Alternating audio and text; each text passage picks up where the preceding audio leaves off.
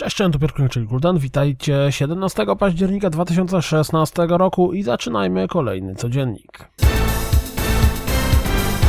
Dodatek do Endless Legend debiutuje wraz z premierowym zwiastunem. Nowy zwiastun Farming Simulator 17 pokazuje nam, jakimi konkretnymi sprzętami zabawimy się w grze. Terrafelis 2 Echo wygląda naprawdę srogo. Pojawił się zwiastunik Final Fantasy XIV Stormblood. Zapewne gra Was nie interesuje, ale na filmik warto rzucić okiem, bo jest całkiem ładny. I w Valkyrie próbuje zachęcić nas do zagrania nowym zwiastunem, tym razem nastawionym na migawkę z historii ludzkości. Moda na zwiastuny w stylu nagrania z VHS-u nie przemija, jak widać po premierowym zwiastunie Headmaster. Gra dostępna jest na PlayStation VR. Kontynuując temat PlayStation VR, Super Hypercube również pokazuje siebie w premierowym zwiastunie. Wiecie, że przy tej grze pracuje Phil Fish? Przewidując sklep Nixa, Macquarie, czyli taka grupa finansowa, bankowa i tym podobne, zmniejszyła rating Nintendo's Outperform, czyli też coś na zasadzie nadzwyczajny, na neutral. W związku z premierą PlayStation VR trzy ciekawostki. Po pierwsze, Sony od początku zarabia na swoim sprzęcie, a w Australii wyprzedano cały sprzęt już w ramach przedsprzedaży, a najbliższa dostawa będzie dostępna dopiero w okresie świątecznym. Ostatnio Pachter przewidywał, że Sony sprzeda do końca roku 1,4 miliona egzemplarzy, dla odmiany Super Data ocenia, że będzie ich aż 2,6 miliona. Czas pokaże.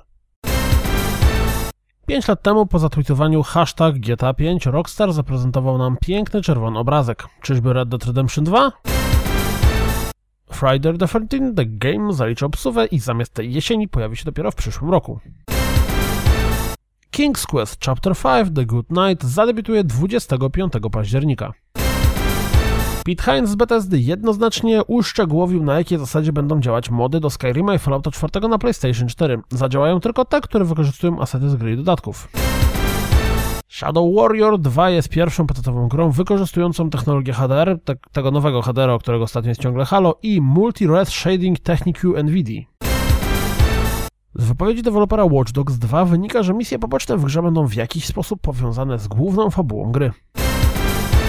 Mimo specyficznego stylu widać, że Watch Dogsy zaoferują nam sporo różnorakiej zabawy. Pojawiły się dwa krótkie filmiki i pewnie nie ostatnie, związane z Resident Evil 7, które mają nas wprowadzić w klimat tego tytułu.